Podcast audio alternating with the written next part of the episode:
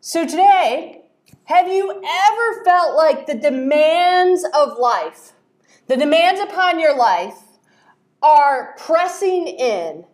And it's like you just want to catch a breath for just a moment, or that the demands come from all kinds of ways. And as you think you've got one settled, another one pops up over here, and it's just like coming at from all kinds of directions. It's this moment of going, oh my goodness, like what is going to happen next? How do I figure out what to do? There's so many things that demand our attention, our time.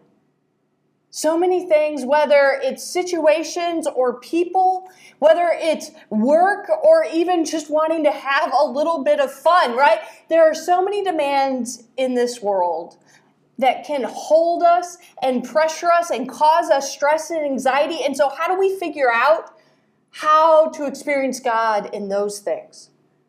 Because the pressures of life don't necessarily stop. They may shift, but they don't exactly disappear. And so for today, we are going to get into the book of Luke. And this is a moment, it's a healing story. Actually, it's two healing stories with Jesus. And we read this a few years ago, but out of the book of Mark. It's one of those stories that's found in the Gospel of Mark and the Gospel of Luke, but not in the Gospel of Matthew or John.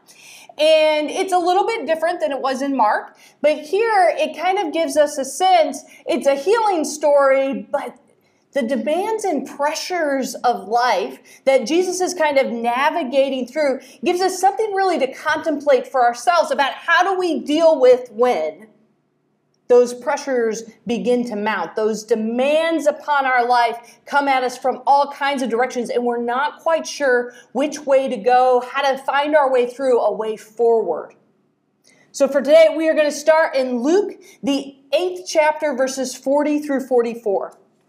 When Jesus returned, the crowd welcomed him, for they had been waiting for him. A man named Jairus, who was a synagogue leader, came and fell at Jesus' feet. He pleaded with Jesus to come to his house because his only daughter, a 12-year-old, was dying. As Jesus moved forward, he faced smothering crowds. A woman was there who had been bleeding for 12 years. She had spent her entire livelihood on doctors, but no one could heal her. She came up behind him and touched the hem of his clothes, and at once her bleeding stopped.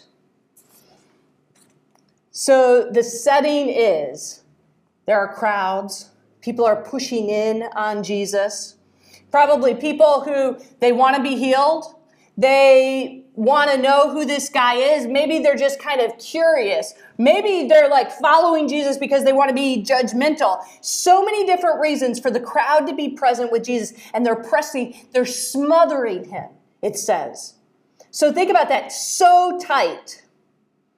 There are days, right? There are days where we're like the pressure comes from each direction, and sometimes it surprises us, and yet here Jesus is. He's trying to navigate through it.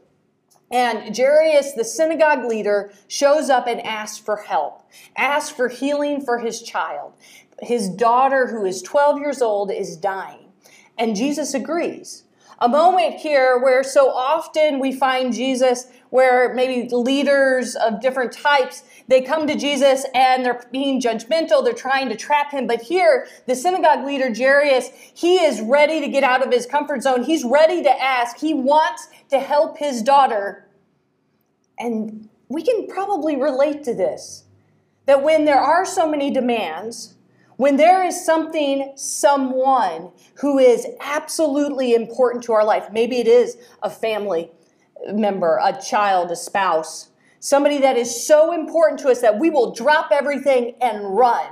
And so we can understand how Jairus can go, okay, this is the demand that I have to pay attention to right here, right now, and nothing else matters. We can probably relate to that in particular circumstances. And Jesus says, okay, I'm with you, I'm going, we just got to get through this crowd. And while he's going, a woman who has been bleeding for 12 years touches the hem of his garment, somehow reaches him, touches the hem of his garment, and she is healed in this moment. She is healed in the way that she needs it, which is kind of a curious thing, because my guess is there were other people in the crowd who might have needed healing. Maybe that's why they had shown up. And so why this woman? Why right now? Why in this capacity? Also to note that she was healed not through a conversation, not because of a physical action of touch on Jesus' part, not because Jesus spoke some words, but she went after and she was able to somehow touch the hem of his garment and she was healed. So there's something very unique about this moment. Here Jesus has said, yep, I'm on my way to help Jairus. I'm on my way to help this child. He's got a focus. And yet it almost seems like this other demand might sidetrack him, but it doesn't. It does give a moment of pause, but only a moment.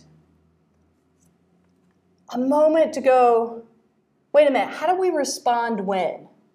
Right? We were on a mission, we're going to take care of, and then something else happens.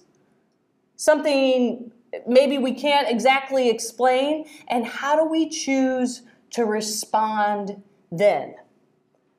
Right? How do we choose to respond in a healing nature to the demands around us? Because sometimes demands that are put upon us, they require a verbal response, a written response. They require action. Sometimes they require silence. Sometimes they require us to acknowledge and pass on by. And so how can we think about, all right, how do I respond when I'm so focused on I've got to get this done over here, but now this has grabbed my attention for a moment. Continuing on in verses 45 through 46. Who touched me? Jesus asked. When everyone denied it, Peter said, Master, the crowds are surrounding you and pressing in on you. But Jesus said, someone touched me. I know that power has gone out from me. All right. So here Jesus goes, wait, hold up, wait a minute, right? Crowds, everybody's pressing in on him. They're kind of smothering, right, as it says. And Jesus goes, wait a minute, who touched me? And Peter's like, Jesus, I don't get you. Like, everybody's touching everybody because we're all here. What do you mean? And he follows with saying, I felt the power, right? Someone touched me. I know that power has gone out from me. All right. So this is kind of odd, right? Because if you're someone who knows that power has gone out of you, wouldn't you know who got it? And so this moment of going, wait a minute, what in the world's happening? What's another way of seeing this, of understanding this, of trying to follow it along? Jesus is present for Jairus, and yet this moment happens, another demand happens, and he's like, who touched me? And it's a moment of trying to be present. Jesus is trying to be present for the woman, and as the woman was present with Jesus. She was so present. She was right there. She was so focused on him and his ability and what he gave, how he gives life, how he is able to cultivate life all around him. She is so present and focused. And for us to think about that, of how we are present with others in the demands of life, in the demands that keep on coming, in the pressures, because so often we get distracted, right? It's almost like doom scrolling through our phones of how do we become so present we're able to recognize how God is moving, how God is healing, how God is encouraging, even when we are so busy, we've got so much going on, we've committed ourselves over here to take just a moment and go, hold up, where is God? How is God present in this moment? How do I need to be present with the person that is speaking with me instead of running through the list, all the things I've got to get done, all the worries and all of the stress and, right? How do we go, I need to not be distracted. I need to be present for others in moments. And it doesn't even have to be very long, but to think of that, that when we feel the pressures of life, how are we being present with others? Continuing on in verses 47 through 48.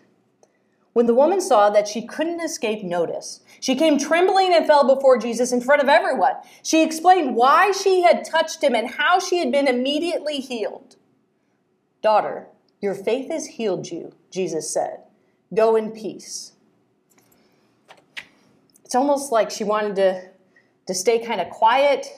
Or maybe she was nervous. Maybe it was like she couldn't believe that it had actually happened, that she was finally healed, because no one had ever been able to heal her before. Maybe she was just in awe. Maybe she was fearful that she would be reprimanded. But she is trembling and she falls before Jesus' feet. She says, it was me, which he probably knew. But here in this moment, he's so present with her. He's so present with what she needs that not only has he already given her healing just by being present, but now he offers her a word of encouragement and for her to be able to go in peace.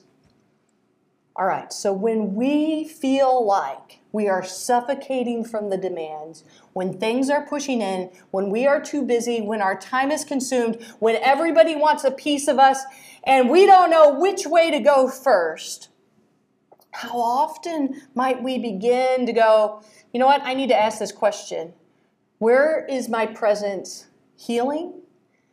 How can I offer a word of encouragement? How can I offer a moment of peace for those around, even when we feel the pressure on top of us, to begin to shift our own energy of God, hold up, wait a minute, I can offer a word of peace and encouragement in this moment. I can say that sentence. I can be that experience for a moment, for just a second. Jesus hasn't gotten sidetracked. He's still going with Jairus, but he took the moment to recognize the healing that happened by being present with others. He takes just a moment to be able to offer a word of encouragement and faith, of saying your faith has healed you, of building her up and saying you're doing well. It is good. You're good. Go in peace. A word of encouragement, a word of peace. That when we feel the demands and we feel everybody wants something, that the words that we utter, how often are we able to give just a moment, a sentence, a word of encouragement or a word of peace? Because here's the thing that we know, right? A word can change our day. Somebody can speak a word to us and it can lift us so high, or it can put us into the depths of despair. And so here Jesus is going, all right, even though everything is going on and I've got so much to do and I've got so many people that need something that I've got to respond to, may the words that I say be an encouragement and a peace. To think about that for ourselves, to kind of let that seep in, to almost use that as the pause button as things can be so demanding. How do my words and my actions, how does my presence evoke healing, peace, and encouragement to others? Continuing on in verses 49 through 51. When Jesus was still speaking, someone came from the synagogue leader's house, saying to Jairus, your daughter has died. Don't bother the teacher any longer. When Jesus heard this, he responded, don't be afraid, just keep trusting and she will be healed.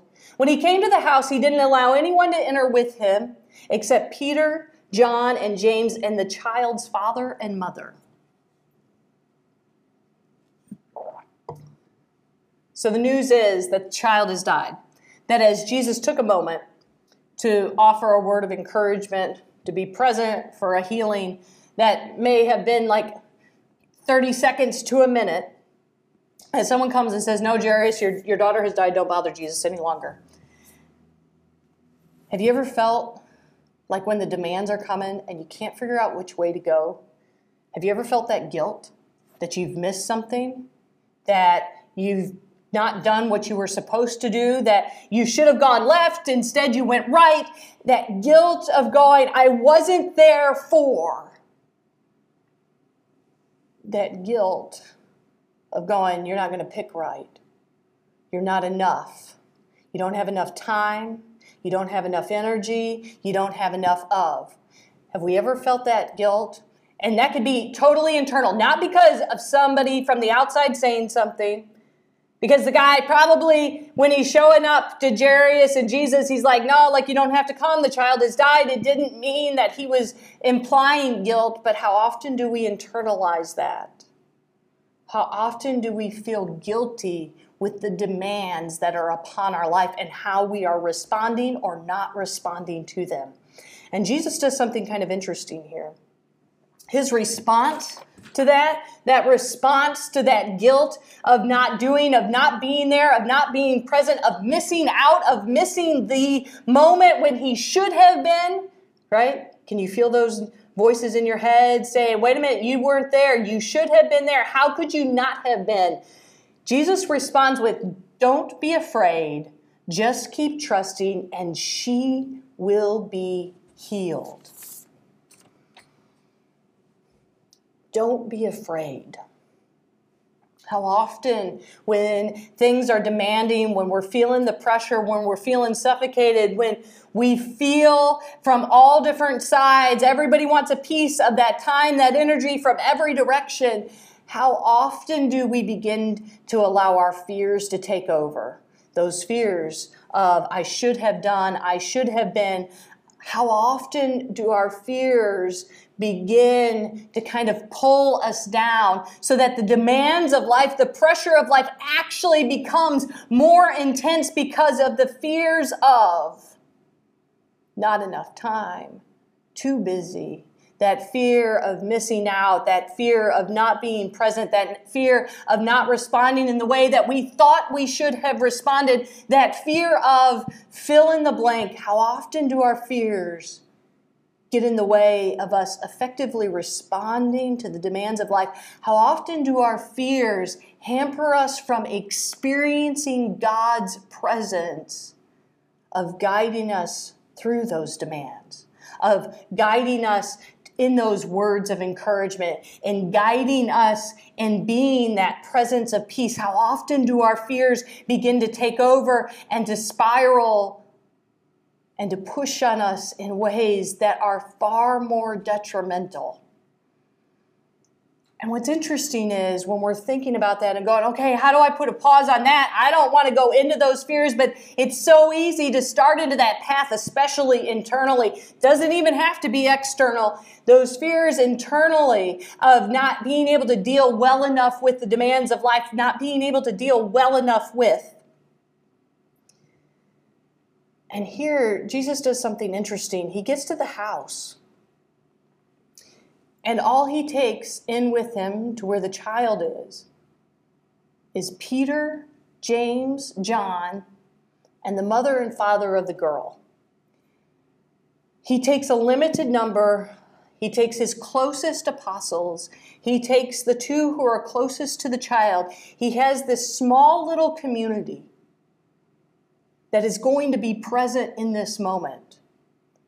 And to think about that for ourselves, of how important our community is, how important it is to surround ourselves with people that can help challenge those fears, that don't demand and put more pressure upon us, guilt trip us, but instead are able to be part of that encouraging and healing and peaceful word, just as we are for them, that mutuality. That here, Jesus is showing us the importance of community, the importance of the people that we surround ourselves with, that if we feel like the pressures are too much, who have we surrounded ourselves with? Who are we listening to more than others? Who helps us understand what it means for ourselves to be an encouragement, to be the healing, to be that peaceful presence, and that we get to be for them, they get to be for us, and then new possibilities are realized. And we don't get dragged down into our fears, but instead we build one another up. And so to think about that, to begin to go, wait a minute, who in my life am I surrounding myself with who kind of drags me into those fears and will not let me go, and who helps me navigate in new ways? The pressures of life, they're going to change. They're going to be different from year to year, day to day, but they're always going to be present, whether we can control them, whether we've instigated them or not. And so who are we surrounding ourselves with that helps us navigate, that helps us listen for? Because so many times we talk about we experience God in community with one another, in the way that we treat one another, in the way that we encourage and heal and are that peaceful presence, that God is present when we are loving one another. And so to recognize who we surround ourselves with may help or hamper how we experience God in the midst of life's demands. Finishing up in verses 52 through 56. They were all crying and mourning for her, but Jesus said, "Don't cry, she isn't dead, she's only sleeping." They laughed at him because they knew she was dead. Taking her hand, Jesus called out, "Child, get up."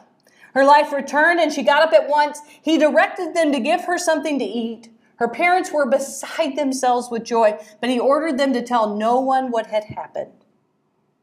All right, so when he gets to the house, there are the mourners, and they are crying, they are wailing, they are mourning the child's death. And Jesus has to pass by them to get to the child. And so as he passes by them, they are like, impossible, like, nope, she can't be alive, and they laugh at Jesus.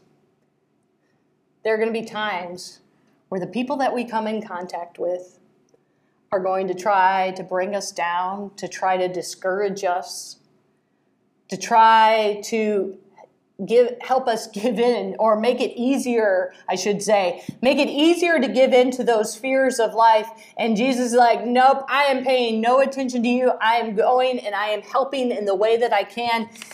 And so he says, "Child, get up." He is there. He is present. Her life returned and she got up at once. Who do we surround ourselves with that go, you know what, life is possible. The way that we live can change. What we thought was impossible becomes possible. And we may be going, okay, but this is Jesus. I mean, yeah, I wish I could make wishes like a genie in the bottle, but that's not how Jesus works. That's not how God works. Here it's about presence and being life-giving. And so how are we life-giving in all of the demands that we have to deal with, in our responses? How are we life-giving in our responses to those around us? And here, Jesus kind of gives us a sense of how that works, of what we can do. When he directed them to give her something to eat.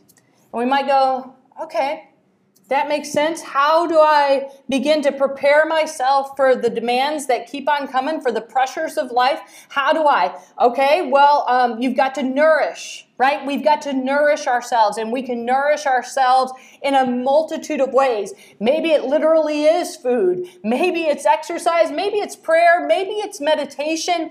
It might be through study, through reading of scripture, through conversations, through relationships. How are we nourishing ourselves on a day-to-day basis that actually will help us navigate life's demands?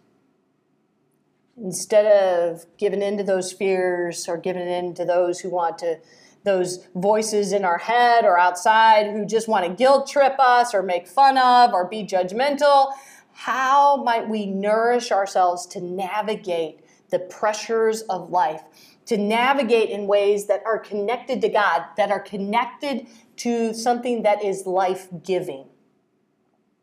What are those things that you want to take on today that you know you need to do to nourish yourself properly for navigating the pressures, to navigating those demands? And then he says something, he says a second thing that's kind of interesting, and there's a whole lot of speculation around it when he says, but he ordered them to tell no one what had happened. Often that phrase gets used in the book of Luke. And so there's speculation as to why it gets said. And here, what's even more interesting is he actually called the woman out earlier in the crowd because she could not remain hidden. Instead, he wanted to acknowledge and encourage. And so everybody saw it. Here, he's like, no, don't talk about it. I don't want you to tell anybody, which we know actually didn't happen because we wouldn't have it written. We wouldn't have this story if no one told anything. And so what if, with the way Jesus is saying it, with the conversation that he's having, what if he's trying to get them to really think clearly, to gain some clarity about how they convey this story, about the words that they use to tell this story, to tell this experience, to talk about this impact upon their lives, to talk about this impact of what happened when God's presence was with them. Kind of goes back to that whole thing about words and about words that can lift us up or take us down, and to think about that when we're talking with others about the demands upon our life. What is the language that we use? How do we talk about those demands? Do we talk about it in such a way that it just keeps pulling us back down? Do we talk about it in such a way that we are open to possibility, that we are open to new ways of navigating, to new perspectives, to new ways of thinking? How do we talk about the demands that are upon our life in such a way that are connected to God's healing presence, that are connected to encouragement, that are connected to peace? How do we discuss those demands of life with one another in such a way that makes room for God instead of saying impossible?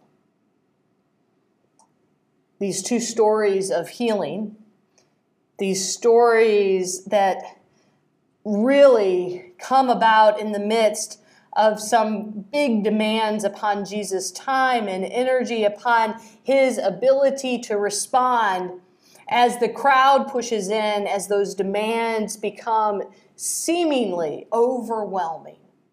How will we allow this story of how Jesus navigated those demands that day, navigated those demands so that others might know encouragement, might know peace, might be able to push through their fears, might be able to really understand who they surround themselves with that are able to connect to God in ways that maybe we thought impossible?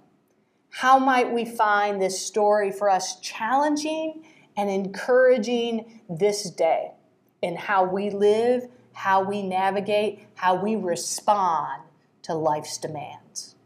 Amen.